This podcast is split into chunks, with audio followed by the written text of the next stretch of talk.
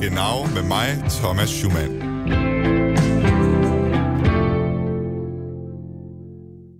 An alle Letztwählerinnen und Letztwähler an den deutschen Rundfunkempfangsgeräten. Deutschland. Wählen Sie die Partei Europa wieder positiv besetzen, damit Deutschland nicht erneut verliert. Ausfahrt. Ich kam vom Ping-Pong-Keller und habe mich in der Zimmernummer geirrt. Das Hotel ist etwas unübersichtlich. Aber jetzt wissen Sie, dass Sie in einer Fremdwanne sitzen und baden trotzdem Gleis weiter. 2. Einfahrt ICE 16. Genau. Goddag og velkommen til Genau med mig, Thomas Schumann. Hvis du nu næste gang du kører sydpå glemmer at dreje ind til Flækgård og til Duborg, og i stedet fortsætter ned ad den tyske Autobahn 7, så kommer du efter en time og et kvarter til en af Tysklands metropoler, Hansestaden Hamburg. På grund af byens størrelse og historie som bystat, er Hamburg en hel delstat alene, altså en af de 16 delstater, der udgør det tyske forbund. Det er en stor europæisk havneby med masser af historie og et rigt by- og kulturliv, og den 23. februar går hamborgerne til valg, og der er særligt to emner, som fylder i valgkampen den her gang. Digga, du fährst en Porsche, der benimm dich auch so. Mann, Mann, Mann. Nerv mich nicht. Ja, som i så mange andre store byer, er der også i Hamburg problemer med trængslen i den indre by, og så er der mangel på billige boliger.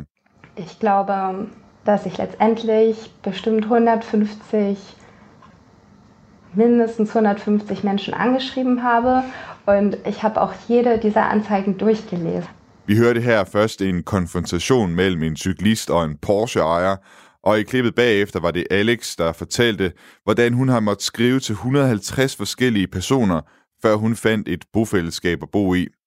I dag der dykker vi ned i Hamburgs valgkamp. Vi skal blandt andet tale med Maj-Britt Hak fra Fænø, der som dobbelt statsborger har fået stemmeret til det her valg, og som altså for første gang skal stemme ved et delstatsvalg i Hamburg. Jeg har aldrig fået lov til hverken at stemme hjemme i Danmark, hvor jeg kommer fra, eller at stemme i Tyskland. Øhm, og det har altid været meget hårdt ikke at få lov at vælge i det land, man bor i. Øh, man vil jo egentlig gerne være medbestemmende. Så øh, ja, det er første gang, jeg skal være med til at stemme, og øh, jeg er ret spændt. Vi skal tale med de grønne spidskandidat Katarina Fikkebank, som ikke bare står til at blive første borgmester i Hamburg, men også den første kvindelige første borgmester i Hansestaden. Wir gucken da natürlich nach Kopenhagen.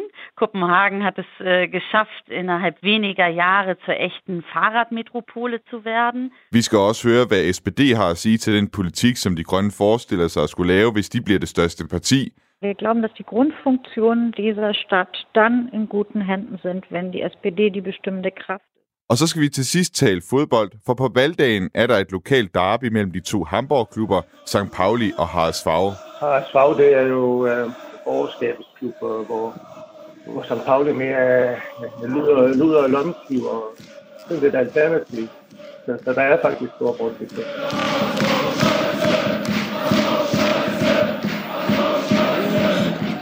Men før vi kaster os ud i det, så skal vi lige rundt om en ny tysk bog, der er udkommet på dansk. Den hedder Banemændene, Weimar-republikens sidste vinter, og den er udgivet af Gyldendals forlag. Det er en historisk skildring af de få dage, der gik forud for Adolf Hitlers magtovertagelse i 1933, og de mennesker, som var involveret. Jesper Vind fra Weekendavisen skrev i forrige uge en anmeldelse af bogen, og jeg har talt med ham om den her bog. Du lytter til Radio 4. Jesper, du har hvad hedder det, anmeldt den her bog til Weekendavisen Banemændene Weimar-republikens uh, sidste vinter. Ja. Kan du ikke lige for vores lytter, der ikke helt ved, hvad Weimar-republiken er for en størrelse, forklare, hvad er Weimar-republiken? Jamen, det er en 15-årig tysk historie fra, 18, øh, fra, 19, fra 1918 til, til 1933.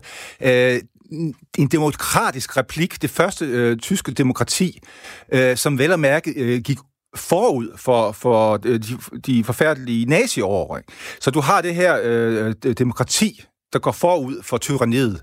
Øh, det er Weimar-republiken. Og øh, politisk fik den jo katastrofale konsekvenser, men med kulturelt set er, er der også øh, utrolig stor interesse for Weimarrepublikken, fordi det var et øh, altså opblomstring. Berlin, øh, Tysklands hovedstad, var under Weimarrepublikken simpelthen øh, øh, verdens øh, kulturelle hovedstad. Alle kunstnere de ville til Berlin og lave film, eller male, eller forske. Og, så det er det her øh, fantastiske opblomstring af kultur, som så ender i det totale, hvad hedder det, blodige barbari. Det, øh, det er det, der, der, der, der, der er det virkelig er det øh, specielle ved Weimar-republikken. Det er også sådan Tysklands første sådan, øh, forsøg med, med demokrati sådan for alvor. Øh, hvad, hvad var det for et slags demokrati, og hvordan har ja. det påvirket Tyskland øh, sidenhen? Det viste sig jo i høj grad desværre at være et øh, demokrati uden øh, alt for mange demokrater øh, en republik uden for mange øh, republikanere. Øh, det var et demokrati, der blev født ud af det tyske nederlag i Første Verdenskrig. Så derfor var det også sådan, man kan sige, det var ikke øh, en, en republik og demokrati, der blev omfavnet, fordi det var ligesom født af, af, af et nederlag. Det er meget forsmedeligt nederlag i, i Første Verdenskrig, som betød, at Tyskland ville afstå øh, en syvende del af sine områder og en stor del af sin befolkning, og, og øh, man, man måtte opgive militæret, man måtte øh, op, skulle tage, tage krigsskadeerstatning. Så det var meget fornedret, forarmet Tyskland, der så at sige stod der i 1918, og som så skulle lære at være, at være demokrati. Det gik rigtig dårligt de første par år, øh, men faktisk begyndte det at gå godt øh, efter øh, 4-5 år. Fra, fra 1923 og frem går det faktisk rigtig godt i Tyskland. Økonomien går bedre og bedre, og øh, folk begynder ligesom at sige, at det her varmerepublik, det er, det er måske fremtiden. Og så kommer så ud fra den her store finanskrak, øh, i, i, som foregår i ja, på Wall Street i New York, ikke? Og ja. det skaber jo en global depression. Og der er Tyskland så svag, de har også stor gæld. Øh, det, er, det er et af de lande, der bliver ramt aller, aller hårdest af, af hvad kan man sige, den store depression øh, og, og krisen i 30'erne. Der kommer en masse arbejdsløshed. Ikke? Og der er så at sige, der er tyskerne jo ikke øh, stærke nok i troen, øh, stærke nok i ånden til, til, til at, sige, at, at stå, stå ved det her demokrati. Og så bliver en stor del af befolkningen så at sige, til falds for en, øh, en øh, demagog som Hitler. Og den her bog, den følger jo så de mennesker, som ligesom ligger Weimar-republiken i graven. Hvem var de øh, banemænd? Jamen, det er jo øh, fem nøglepersoner. Det er, det er, for det første er det tre fonder. Øh, Kurt von Schleicher, Franz von Papen og så Paul von Hindenburg. Det var nationalkonservative politikere. Og så var der to øh, nazister, som fremhæves som banemænd. Selvfølgelig Hitler, og så hans propagandachef, øh, Josef Goebbels. Det er deres øh, adfærd, man følger de, øh, de sidste to-tre måneder inden øh, Weimar-republiken øh, bryder sammen. Lidt ligesom man har lavet den her øh, House of Cards i, øh, i, på Netflix. Forfatterne er jo historikere, men de er inspireret af House of cards, så de har, sådan, man følger deres tanker, man, forfatterne har haft adgang til alle mulige dagbøger og sådan nogle ting. Så man kommer meget tæt på deres tanker, deres overvejelser, deres øh, motiver. Og det er øh, en fantastisk bog at læse, fordi det er lidt som at være til stede, øh, som at være en øh, flue på væggen i, i, i, i, øh, i magtens centrum der i Berlin, øh, omkring øh, gaden Wilhelmstraße, regeringskvarteret. Øhm, ja, så på den måde er det jo en fortvivlende god bog. Ja, fordi, det skriver du, ja. Fordi man sidder jo også og følger, hvad sker der? Øh, det er jo dag fra dag, og på et tidspunkt, så alle regner jo med, at Hitler han ikke får magten. Og øh, i, i sådan omkring årsskiftet 32-33 begynder det at gå fremad for, for tysk økonomi. Nazisterne går tilbage, og man følger det jo meget tæt sådan dag for dag, og man begynder faktisk at tænke, gud, ham der Hitler, han får jo ikke magten alligevel. Hvad er det godt, ikke? Men man ved jo godt typisk set, at der er ikke nogen happy ending. Det er en bad ending, ikke? På den måde er det jo fortvivlende. Ja, var man overhovedet bevidst om, hvor farlig en mand han, Hitler han var på det her tidspunkt? Ja, altså øh, en af de store øh, bestseller, der blev ud, udkommer i, øh, i, i de her øh, måneder her, det, det er en amerikansk journalist, der skriver en bog om, om Tyskland, som, som kalder Tyskland øh, fremtid fascist og Sovjet. Ikke? Altså, man, man, der var jo øh, gadekampe hele tiden, og nazisterne var jo meget stærke. De prøvede at tage magten mange steder. Men, men altså, der var jo lige så mange, der kæmpede imod Hitler. Og han, han begynder jo at, at, at gå tilbage ved valgene der er et valg i 1932, øh, november 1932, hvor Hitler faktisk får, får tilbagegang. Så hvis du læser for eksempel, det er også med i bogen, ikke? altså Frankfurter Zeitung, de skriver, at øh, her første nytårsdag i 1933, at nu ser det ud som om faren er overdrevet. Ikke? Men altså, så det er bare på vippen. Ikke? Øh, Øh, det var ikke givet. Øh, det var ikke givet. Øh, men det, der man nok man kan sige var givet, rimelig givet, ikke? det var den her utilfredshed med demokratiet på en eller anden måde ville skabe en ny, øh, et nyt Tyskland. Man kunne sige, at det mest sandsynlige måske var, at man, man, man ville få sådan en reaktionær konservativ øh, øh vending, altså et nationalkonservativt styre. Øh, hvis ikke kejseren ligefrem kom tilbage, så sådan nogle kejseragtige ting kom tilbage. Ikke? Men altså, det blev så rabiat med, med nazisterne. Det var ikke, det var ikke givet. Man snakker om, at Tyskland har den her forgangenhedsbevægelse, altså man prøver virkelig at lære den der fortid, der ledte til Hitler. Hvad er det for noget ved Weimar-republiken, man sidenhen har, hvad skal man sige, taget bestik af, da man så skulle lave et Tyskland øh, efter krigen? Det var jo netop det her aldrig mere Weimar, aldrig mere Weimar-tilstanden. Det tænkte man jo meget over, da man lavede den tyske forfatning i 1949, den vesttyske forfatning i første omgang. Øhm, det var så noget med, at altså partiernes afgørende rolle blev skrevet ind i forfatningen. Øh, øh, man vil ikke have en stærk mand, øh, en stærk præsident, som man havde i Weimar. Ham der, Paul von Hindenburg, han spiller jo en helt afgørende rolle i at, at overlade magten til Hitler. Øh, man sikrede jo øh, pressefriheden meget stærkt i, øh, i, øh, i, øh, i den nye forfatning. Øh, øh, øh forfatningens første øh, 18 øh, punkter handler om individets rettigheder. Øhm, og det er først efter paragraf 19 eller 20 i den tyske forfatning, at man, man begynder at snakke om staten Tyskland. Så på den måde var, var, var, blev, blev, blev, blev forfatningen meget... Øh, ja. øhm, der er også noget med, så vidt jeg ved, det der med, at man har en, en spærregrænse i Tyskland på, på 5%, det er jo også øh, sådan en, en, noget, man har lært af, hvad skal man sige, af erfaring, fordi der ja. i Weimar-republiken var en masse små partier, der ligesom slog sig magten. Ikke? det var meget kaotisk. Ja, man fik en meget stærk forfatningsværn, ikke? domstol, i Karl, som sidder i Karlsruhe, som øh, jo så at sige gjorde det muligt, at man kunne forbyde partier, som var, var rabiate. Kommunistpartiet i Tyskland blev jo forbudt i, i 1950'erne. Øh, Nazipartiet var allerede forbudt, fra, øh, vist nok fra starten af. Ikke? Øh, og øh, du har nogle muligheder for at lave, øh, hvad har det her begreb her, berufsforbud. Ikke? Altså, så man snakker om det her verhafte direkte demokrati, strejtbart demokrati. Altså, man vil skabe en forbundsrepublik, der ligesom kæmpede op for at forsvare demokratiet, øh, og ikke vil tolerere antidemokrater. Jamen øh, Jesper, tak fordi du øh, var med og tale om øh, den her bog, øh, Banemænd, øh, Weimar-republikens øh, sidste vinter. Ja, men øh, det var en fornøjelse. Du lytter til Genau med mig, Thomas Schumann.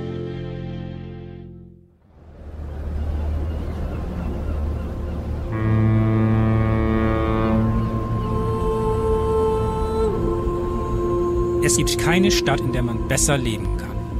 Hamburg hat eine jahrhundertealte Geschichte und ist trotzdem jung und dynamisch geblieben. Der Hafen und das Wasser prägen das Stadtbild. Hier kann man von morgens bis abends alles erleben, was eine moderne Metropole ausmacht. Sådan lyder en socialdemokratisk valgvideo i Hamburg, og her var det Peter Tjenscher, den nuværende første borgmester i Hamburg, altså den socialdemokratiske første borgmester i Hamburg, som I kunne høre tale i klippet. Og her, det næste klip, det er så, hvordan en valgvideo fra De Grønne, den lyder. Minus 15 Grad und Regen. Sturmflutwarnung, Kältefrust. Ein ganz normaler Samstag in der Hansestadt Mitte August, äh, Februar. Det er De Grønne og SPD, som siden 2015 har siddet i regering sammen i Hamburg, og som nu slås om at blive det stærkeste parti i Hansestaden. De to partier har ligget side om side ved omkring 29 procent af stemmerne, men i den seneste meningsmåling foretaget af den offentlige radiokanal NDR, er det Socialdemokraterne, der fører. Jeg talte med NDR's chefredaktør Andreas Tikovic om, hvad det er for et valg, hamborgerne de går ind til. Herr Tikovic, øh, Können Sie erklären, was hat die Regierungszusammenarbeit... Jeg spurgte Andreas, hvad det er, der har karakteriseret regeringssamarbejdet mellem de grønne og SPD. Ich glaube, das war eine relativ gute Zusammenarbeit, weil... Han siger, at han tror, det har været et relativt godt samarbejde, da begge partier har arbejdet konstruktivt på at løse Hamburgs udfordringer. Stemningen mellem førsteborgmesteren fra SPD og andenborgmesteren fra De Grønne har været god, og der har ført til mange gode resultater, skønt at oppositionen selvfølgelig ser anderledes på det. Obwohl das die Opposition natürlich anders sieht. Ja, und, und diese Zusammenarbeit, war die auch äh, harmonisch? Die war auch harmonisch, das sind unterschiedliche... Jeg spurgte ham, om, om det her samarbejde altså var harmonisk, og der siger Andreas, ja, det har det været, selvom de to borgmestre har meget forskellige personligheder. Første borgmesteren Peter Tjenscher fra SPD er mere tilbageholden, savlig og interesseret i at få opklaret spørgsmål. Han er tidligere læge og handler jo efter det visen, at man først må lave en diagnose, før man skriver en recept. Og det har han opdaget, at i politik er det nogle gange omvendt, det forholder sig til. Katarina Fikkebank er mere livlig, udadvendt politiker, som andre mennesker hurtigt får et godt forhold til. Men altså det her parløb, som de to de har kørt, det har altså fungeret godt. Insgesamt hat das aber sehr gut funktioniert in der Zusammenarbeit. Was würden Sie hervorheben von, von Ziele, dass Sie erreicht haben? Es gibt ein paar Punkte, die in der Öffentlichkeit schnell vergessen werden. Zum Beispiel die beitragsfreie Kita. Jeg spurgte Andreas, hvad han vil fremhæve, som regeringen er kommet i mål med. Og der siger Andreas, at der er en del ting, som offentligheden hurtigt har glemt igen. Eksempelvis, at der er blevet lavet gebyrfri børnehave, altså det er gratis at sende børn i børnehaven. Det samme gælder studiegebyr. Før det sidste valg så det helt anderledes ud i Hamburg og i andre delstater. Et andet punkt herop til valget øh, er det lykkedes regeringen at vedtage en klimapakke, hvor man vil opnå CO2-neutralitet, og konsekvenserne det vil være meget vigtige for Hamburg, mener altså Andreas Sigovic. Desuden ligger Hamburg langt foran i forhold til opførelsen af nye boliger. Der bliver for tiden bygget langt flere boliger i Hamburg end i det øvrige Tyskland.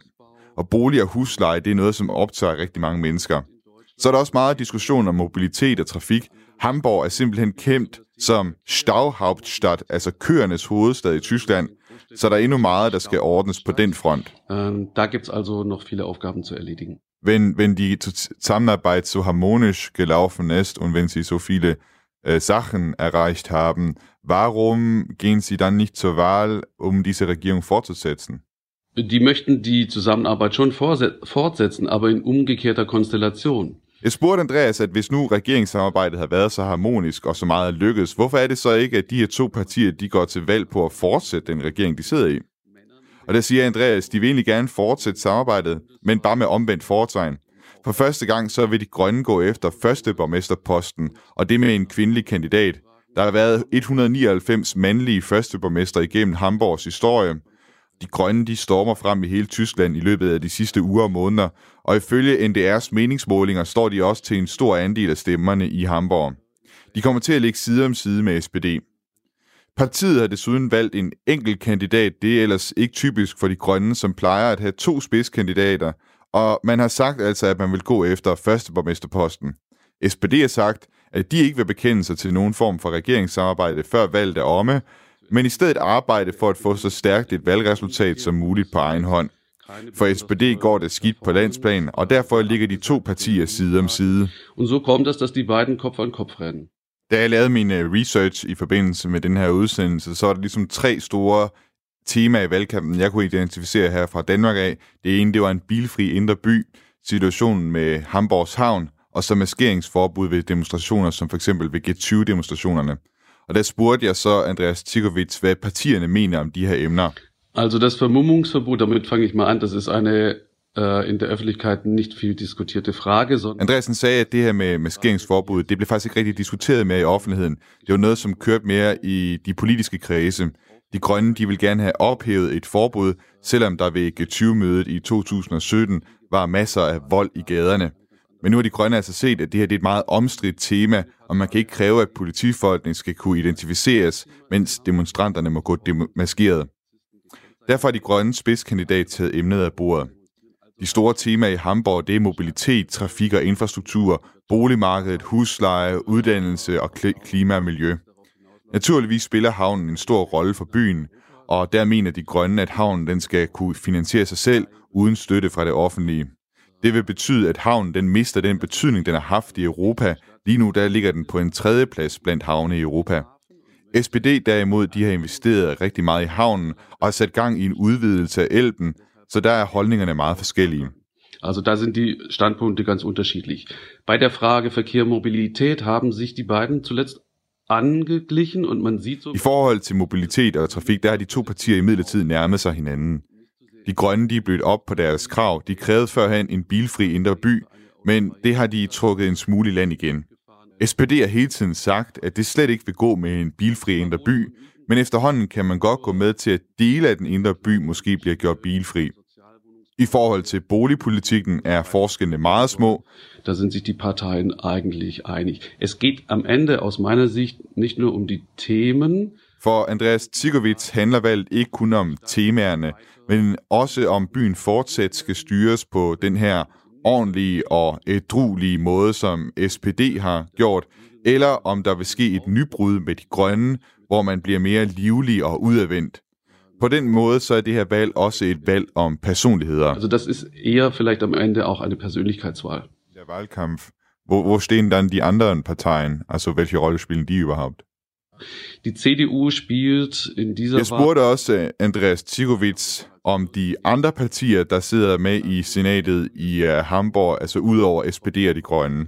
Og der fortæller Andreas Tikovic, at ifølge NDR's meningsmålinger, så spiller CDU ved det her valg en rolle som kongemager i anførselstegn. Altså de ligger omkring 15 og 17 procent, hvilket for CDU er et ret dårligt resultat. Også i store byer som Hamburg har de før i tiden stået langt stærkere. De andre partier, Linke, FDP og AFD, står til at øh, nå over spærregrænsen. Linke de har omkring 8%, AFD 7 og FDP 6. De kan få en større betydning, hvis der kommer andre regeringskonstellationer end den rød-grønne regeringskonstellation i spil.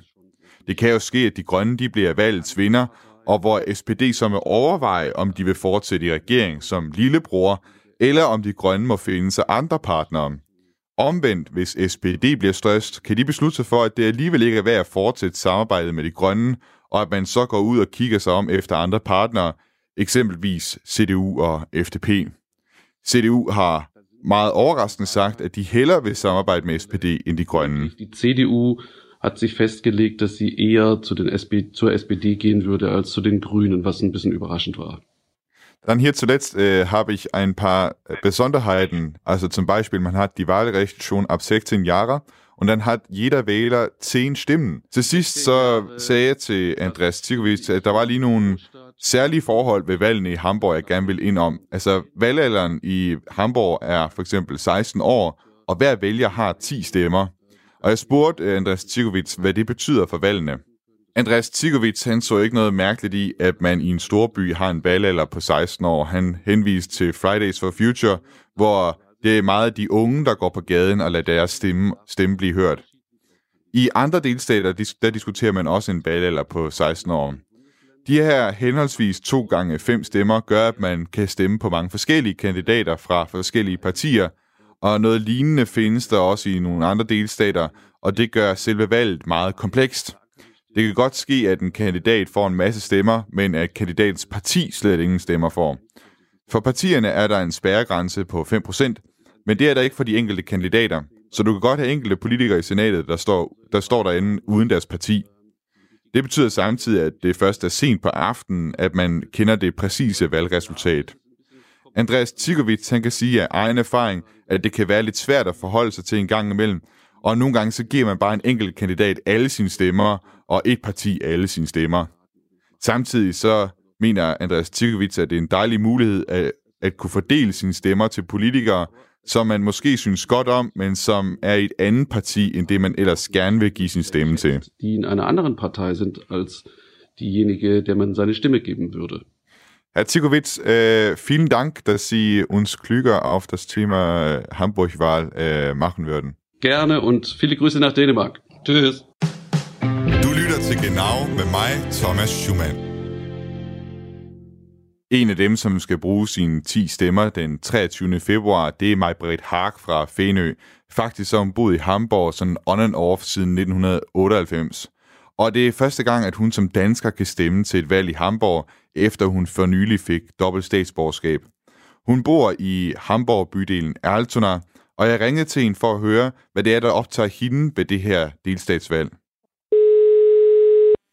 Majbrit, øh, du har boet i Hamburg siden 1998. Kan du lige prøve at fortælle, mm. hvordan er det at få lov til at stemme ved det her bürgerschaftsvalg for første gang? Uh, det er utrolig spændende. Øhm, jeg har som sagt boet her siden 98 med små pauser hen ad vejen, og øh, jeg har aldrig fået lov til hverken at stemme hjemme i Danmark, hvor jeg kommer fra, eller at stemme i Tyskland. Øhm, og det har altid været meget hårdt, ikke at få lov at vælge i det land, man bor i. Øh, man vil jo egentlig gerne være medbestemmende.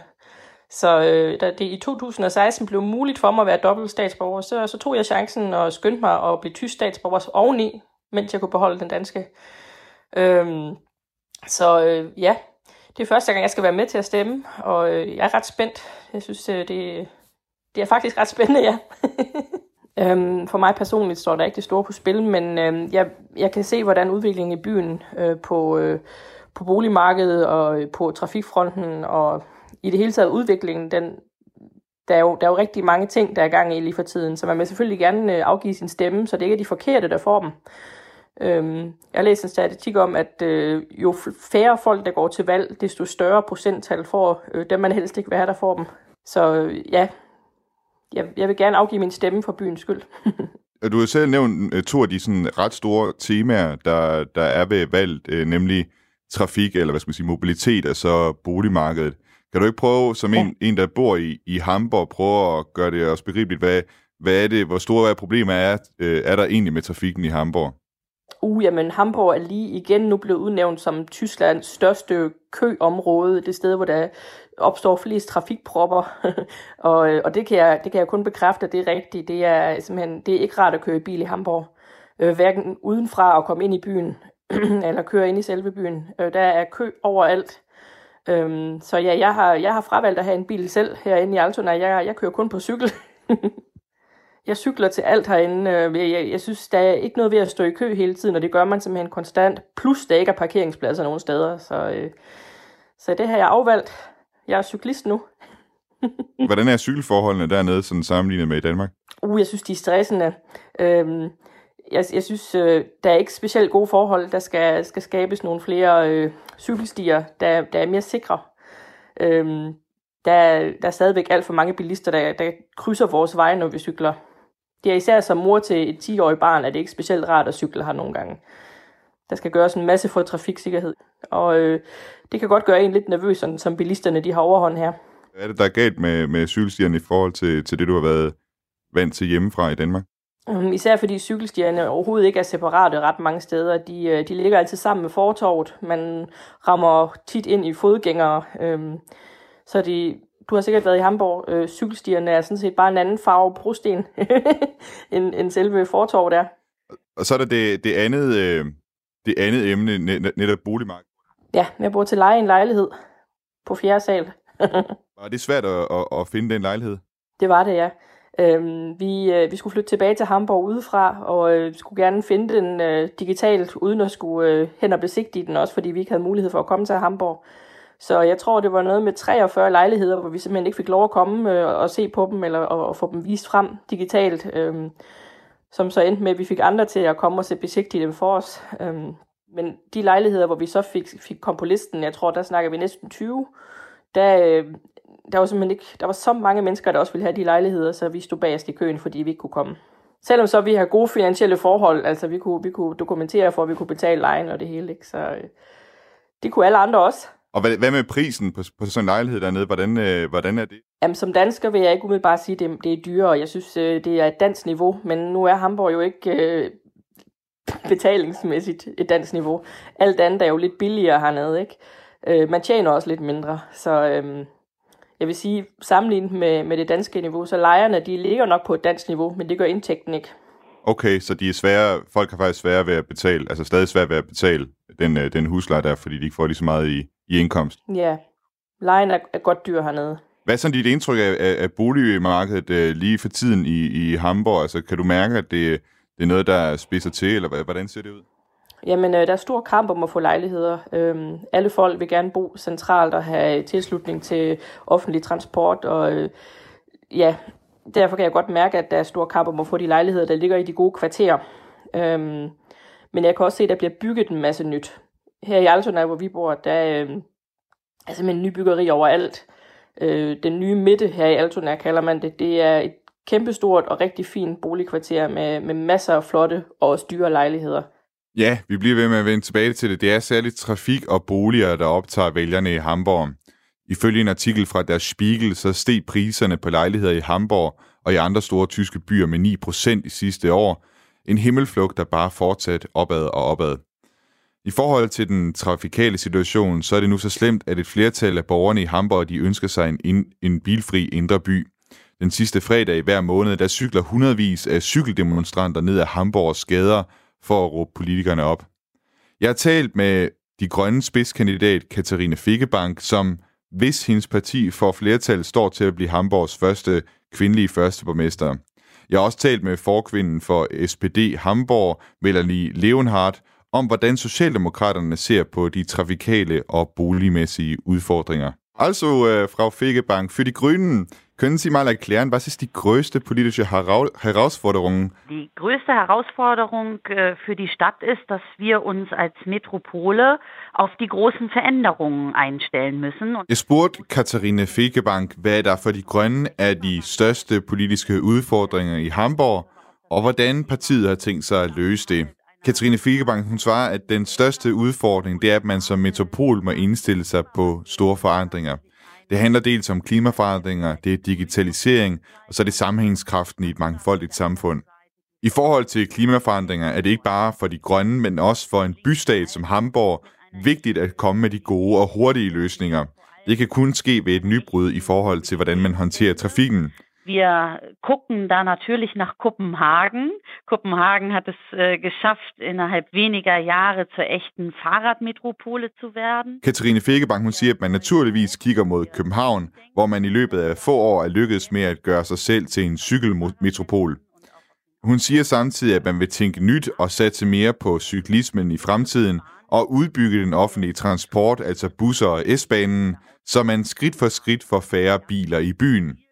Hun siger, at det skal være sådan, at alle og enhver kan komme sikkert og bekvemt fra A til B, og at man i fremtiden helt kan droppe bilen. Så siger Katrine Fikkebank, at det andet store emne er boliger, som er til at betale.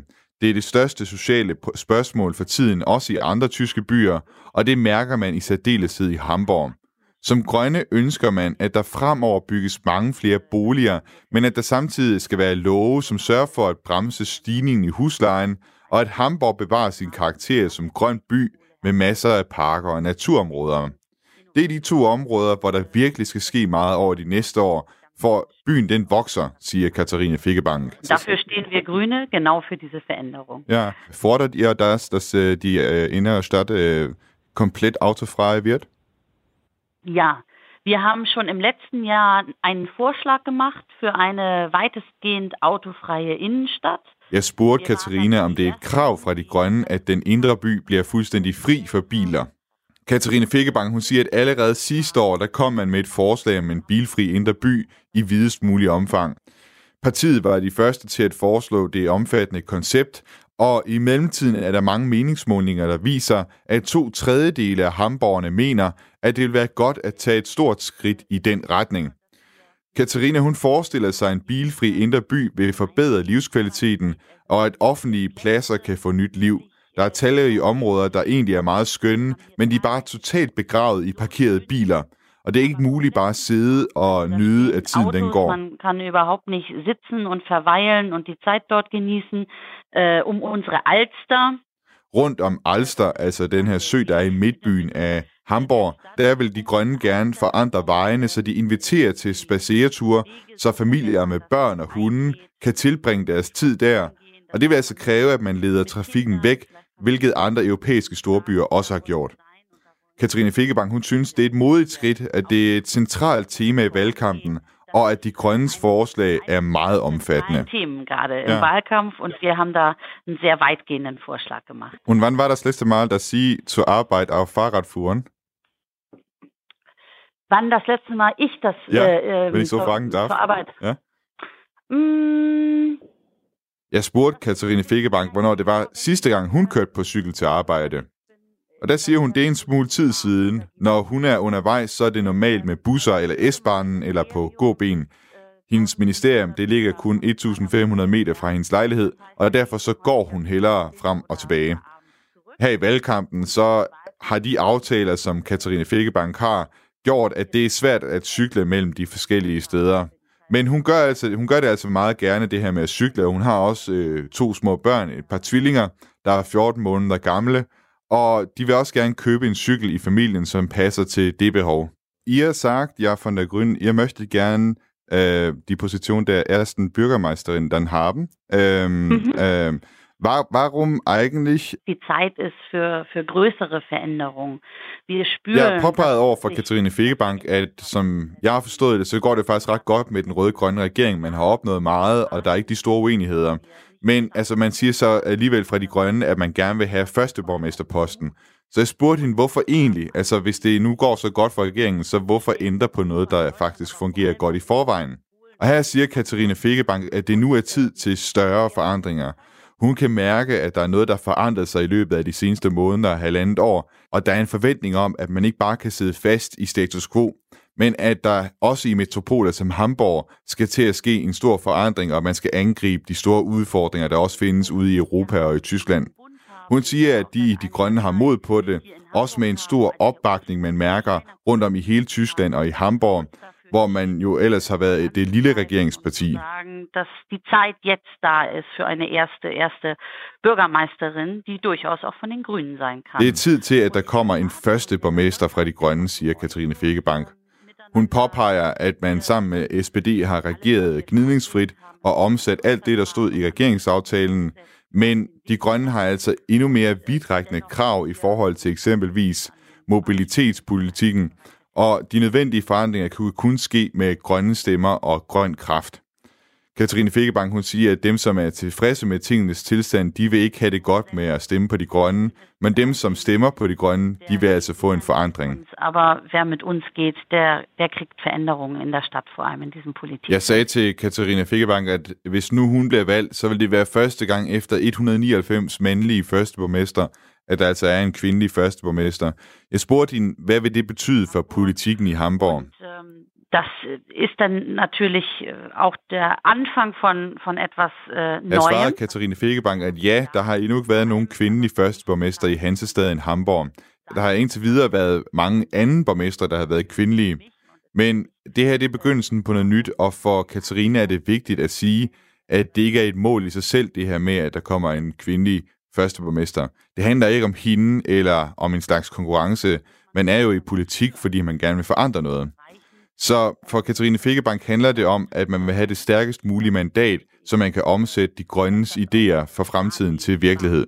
Und ansonsten stehe ich als Person natürlich äh, für einen ähm, anderen, auch neuen Politikstil. Katrine Fikkebank, hun siger, at i øvrigt så står hun som person for en ny politikstil, og så står hun for at gøre det til virkelighed, som alle går og taler så meget om, nemlig at skabe balance i arbejde og familieliv.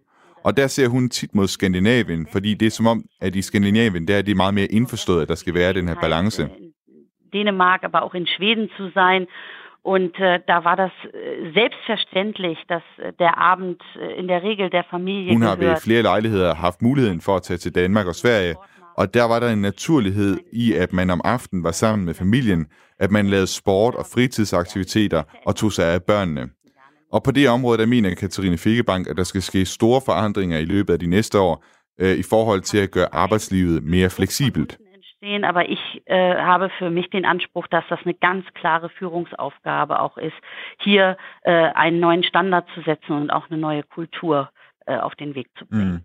Mm. Du lytter til Genau med mig, Thomas Schumann.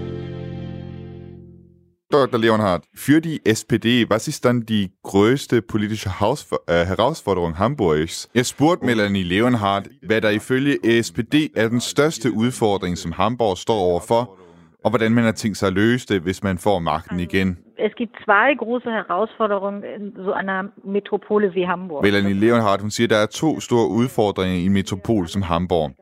Det ene er, at man skal bruge alle redskaber, så at folk også i fremtiden kan have råd til at bo og leve i byen.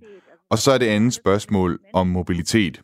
Altså, hvad kan man gøre for, at folk de kan komme sikkert og billigt rundt i byen? Und äh, wir haben uns vorgenommen, wenn wir im Februar wieder stärkste Kraft werden sollten, dass wir weiterhin enorme Anstrengungen in den Wohnungsbau investieren. Hvis SPD får flest stemmer ved valget, siger Melanie Leonhardt, så vil man investere i flere boliger og give mere støtte til social boligbyggeri.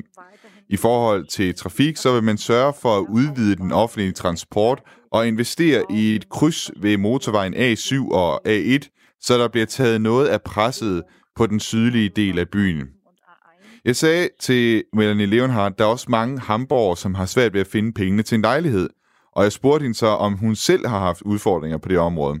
Nein, ich habe, ähm, ich wohne im Süden der Stadt und ich habe großes Glück. Ich habe meine jetzige Wohnung bezogen, bevor die Schwierigkeiten. Og der svarede hun, nej, det har hun ikke. Hun har heldigvis fundet en lejlighed i det sydlige Hamburg, før at det startede at spidse til på boligmarkedet. Men hun siger samtidig, at det er naturligvis en udfordring, man skal tage meget alvorligt, for priserne de er virkelig steget.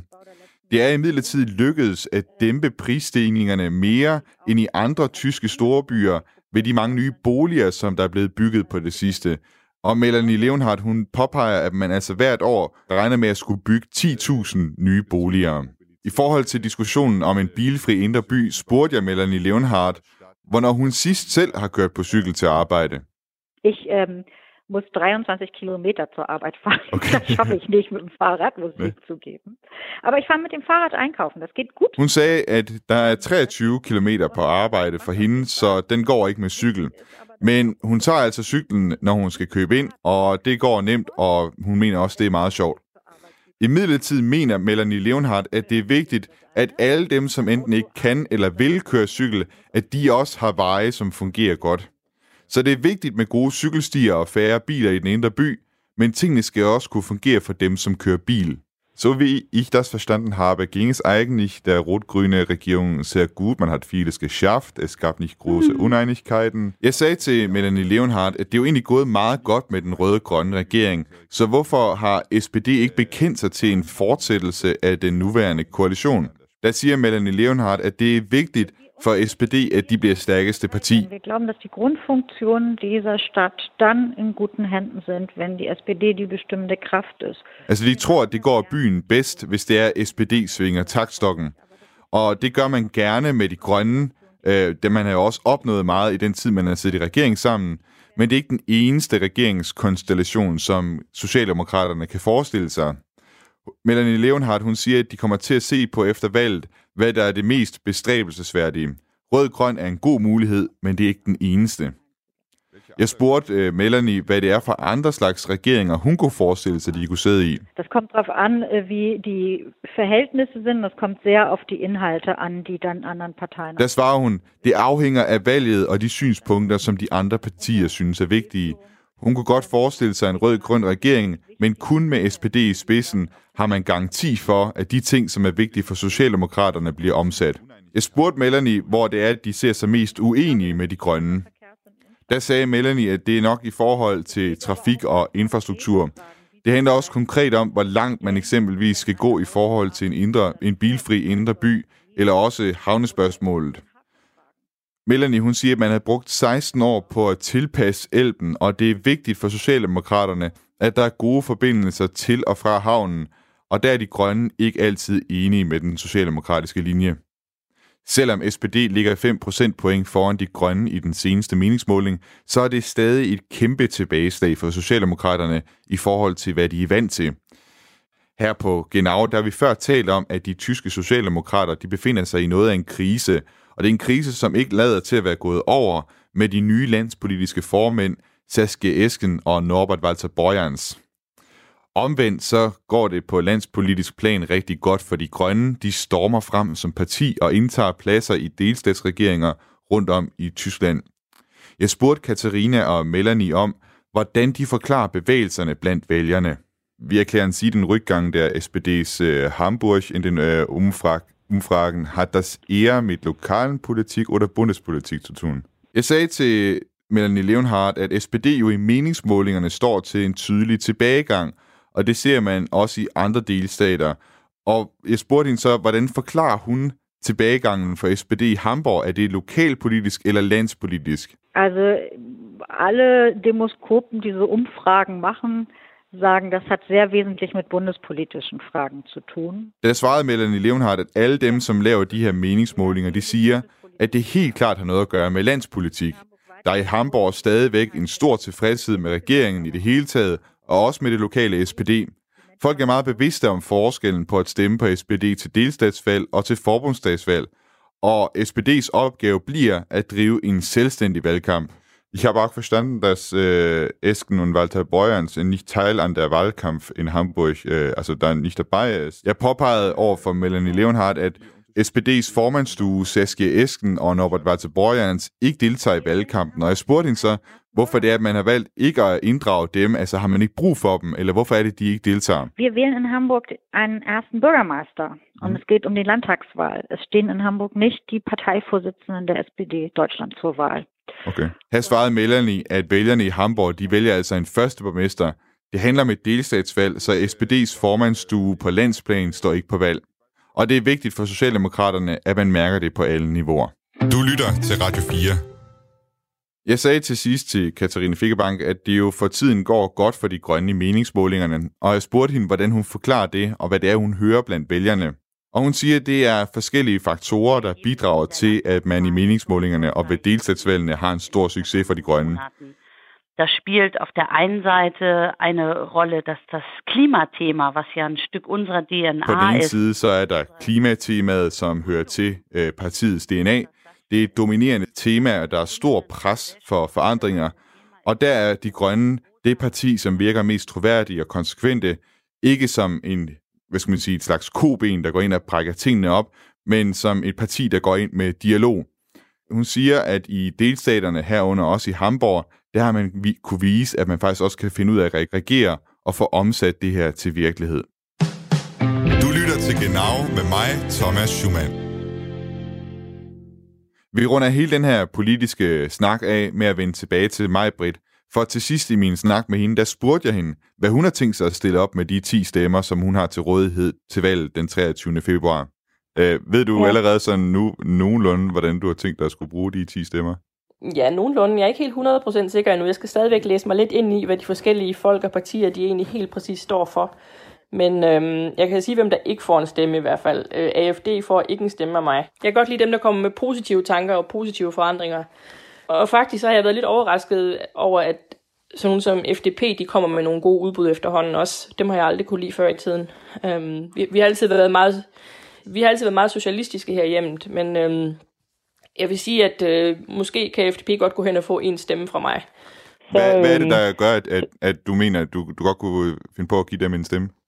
Jamen, at de alt i alt også øh, snakker med ind omkring og understøtte de, de grønne i nogle ting, som jeg ikke havde regnet med, at man skal, øh, mobiliteten i byen skal blive bedre, øh, og sådan nogle ting. Øh, det havde jeg ikke regnet med kom fra dem, så det har gjort mig positivt øh, stemt i den retning. Altså det der med at have de der 10 stemmer, når man nu er vant til kun at have en til, til et valg, hvordan er det at sidde og skulle, skulle øh, overskue så mange stemmer? Det er lidt som at spille Yahtzee. Øhm, man, skal, man skal være sikker på, at man, man sætter dem de rigtige steder og, og lægger øjnene eller tallene på de rigtige. Ja. Øhm, jeg synes, det, øh, det er et puslespil, og jeg skal, jeg skal gerne prøve at få det på de rigtige. Ja, det er lidt okay. Et puslespil, altså, og hvad hedder det, at få det til at, til at lande helt rigtigt. Jeg kan forestille mig, at der er folk, der sætter alle 10 ved, ved et parti, fordi det har de bare altid gjort. Øhm, for mig er det jo det, nyt det hele, så øh, jeg sidder og prøver at læse, hvad folk de står for, og hvad der kan være godt for, for mig og for byen her. Og jeg tænker også, at øh, byen har brug for lidt mere gryne. Øhm, og så vil jeg, vil jeg stadigvæk også gerne være lidt socialistisk. Så, øhm, Det har du så også mulighed for, både at splitte, splitte Ja. stemmerne på den måde, ikke? nemlig ja, jeg behøver, jeg behøver ikke at putte dem alle sammen på en. Jeg kan simpelthen dele dem op. Ja, det er meget sjovt. Det har været vir- virkelig spændende at tale med dig, Maja. Mange tak. Det var så lidt. Du lytter til Genau med mig, Thomas Schumann. Og så skal vi til noget lidt andet, for det er ikke kun politikerne, der skal dyste den 23. februar.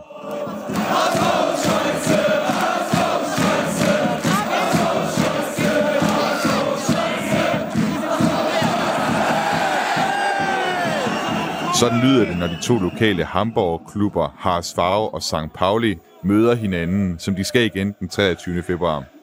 Det er ikke bare et fodboldopgør, men også et opgør mellem to politiske overbevisninger, to forskellige slags indbyggere i Hamburg. St. Pauli er en helt særlig klub, som har tiltrukket mange fans i udlandet, også på grund af klubbens venstreorienterede image. Jeg har talt med en dansk fan, Ole Pilgaard, om hvad der gjorde ham til St. Pauli-fan, og om hvad det er for en slags klub. Ole, kan du ikke forklare mig, hvorfor begyndte du at følge St. Pauli? Det er måske nok, fordi det er en sådan lidt alternativ klub, og så synes jeg faktisk altid, det har været lidt spændende at komme til Hamburg. Og, og øh, St. Pauli er jo heller ikke det heleste kvarter at komme sig. Og det, det var sådan set der, det startede. Okay. På det, øh, på det tidspunkt. Jeg bor på Langland, og på det tidspunkt gik der en færge fra, fra Bagenkopper til Kiel, og så kunne man faktisk øh, se om morgenen, og så kunne man se fodboldkampen, og så passede det med, at man kunne, kunne nå øh, øh, aftenfærgen hjem. Det lyder dejligt Det var nemt. faktisk, ja, det var en, det var en rigtig god tur, vi havde der. Ja. Nu er jeg ikke selv den store fodbold-tosse. Hvad, hvad er St. Pauli for en klub? Jamen, St. Pauli er en øh, alternativ klub, kan vi kalde det, øh, hvor fansene øh, har en ret stor indflydelse på, hvordan og hvorledes det foregår. Øh, det er en, øh, en klub, den er helt tilbage fra 1910, men øh, det er faktisk først omkring 1980, der begynder at ske noget. På det tidspunkt, der er, er der nogle besættelser af huse nede i St. Pauli, hvor der er meget store, øh, næsten borgerkrigstilstand dernede. Og nogle af de aktivister, der, de begyndte så at komme og se fodbold, og, og, og der, de havde meget sådan antifascistiske øh, holdninger. De kom også frem, øh, når kampen blev spillet. Og det tiltrak selvfølgelig også nogle mennesker, så det, det, det øh, klubben er, er sådan meget alternativ med de ting der. Det er også en klub, som, som, som støtter øh, øh, homoseksuelle og, og, og lesbiske. Og det er en rummelig klub. Det, det er jo et eller andet, øh, hvis man er medlem der, så har man nogle holdninger. Er det, er det også noget, man ser på lægterne? Politik og lokal identitet her i St. Pauli? Det, det ser man nemt. Altså, der er jo regnbueflag og, og sådan nogle ting der. Der, der, der sker så mange ting under øh, kampene og, og før kampene. Altså, man, man går bare rundt og stuer til sig. Og det er ikke sådan business, som det er i mange andre klubber. Altså første gang jeg kom derned, der deres fan øh, shop, det var bare sådan en container, hvor der stod en gammel mand på 75 år og solgte halsbeklæder. Og, og det er ikke som det, som, som det var i andre klubber, hvor, hvor, hvor alt er så, så, så fint. Altså, så det er jo en, en bevægelse. Et par gange har klubben været ved at gå konkurs, hvor man så for eksempel på et tidspunkt kunne købe øh, en t-shirt, hvor der stod retter på, altså som redningsmand. Og der solgte man ikke mindre end 140.000 på seks uger. Så vi McDonald's, de kunne se det lidt i det, og så ville de tilbyde sig selv øh, deres t-shirts i, i hele Tyskland, men øh, det gik fansene med, for de, McDonald's, de kommer ikke ind her. Du er jo ikke selv fra Hamburg. Hvor, hvor meget betyder det her med deres politiske holdninger og sådan noget i dit eget forhold til St. Pauli? Det betyder ikke så meget mere. Når man bliver ældre, så mister man måske lidt af den der øh, det røde gangst, eller hvad skal vi kalde det. Så nu efterhånden bliver man jo mere og mere borgerlig, så man kommer op i årene. Så, øh, men øh, der har jo altid været hyggeligt at komme dernede. Altså, Okay. det, det, det er helt specielt. Kan du så godt stadig være St. Pauli-fan, selvom du er blevet lidt mere borgerlig på dine gamle dage? Jeg følger øh, stadig resultaterne af kampen, og så jeg kommer ikke så tit. St. Pauli kommer heldigvis til Danmark en gang imellem, så jeg har været set dem i Rosten og, og i, i København i Frem, og i sommer var de inde og spille mod Brøndby, så der har jeg da været på lægterne. Hver gang de spiller St. Pauli, så er der totalt udsolgt af 29.500 tilskuere. Hold op. Det er næsten umuligt at få billetter. Det er også en af grundene til, øh, til sjældent, jeg kommer derned. Du har også set uh, St. Pauli spille mod uh, HSV, altså også en anden uh, Hamburg-klub. Altså, hvad, ja. hvad er det for en kamp, du har været inde og se der? Jamen, det var i omkring 2010, hvor de spillede på Hamburg Stadion, Volkspark Stadion, hvor St. Pauli vandt 1-0. Og det var jo en kæmpe oplevelse at stå blandt uh, St. Pauli-fans med det. Der var virkelig liv i den. Kan man, kan man mærke, at det er to forskellige kulturer, der mødes? Ja, men altså, Harsvag, det er jo uh, borgerskabets klub, hvor, hvor St. Pauli mere er uh, luder, luder og lommetyv, og sådan lidt alternativ. Så, så der er faktisk stor forskel på det. De spiller jo også her den 23. februar, samtidig med, at der er valg i Hamburg. Er det et opgør, du skal, du skal følge? Jeg har en familiefødselsdag lige præcis den dag, men uh, det kan da godt være, at uh, mobilen den lige kommer frem, og resultaterne bliver, bliver tjekket. Ole, du skal have mange tak, fordi du ville uh, tale ja. Med mig om uh, St. Pauli. Ja, selv tak. Ja, du må Okay. have det godt. Du må have det godt. Hej.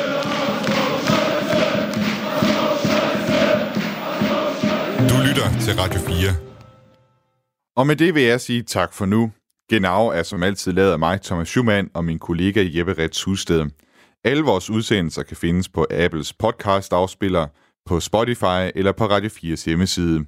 Hvis du har ros, ris, kommentarer, spørgsmål eller forslag, er du altid velkommen til at sende dem til mig på genau radio4.dk. Jeg håber, du er med på at lytte videre til Genau i næste uge. Indtil da vil jeg bare sige auf Wiederhören. Ein Seemann so jung fuhr weit übers Meer von Hamburg nach Shanghai. Er sagte beim Abschied nicht Lebewohl und auch nicht Adieu und Goodbye.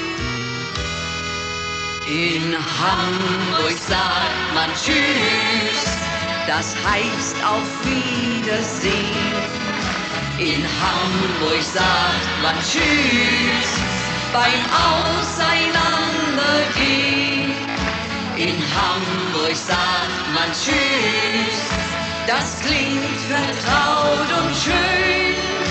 Und wer einmal in Hamburg war, der kann das gut verstehen. Und wer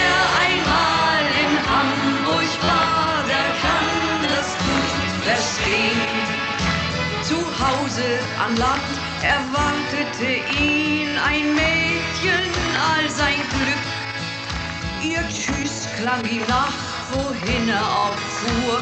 Es trieb ihn nach Hause zurück.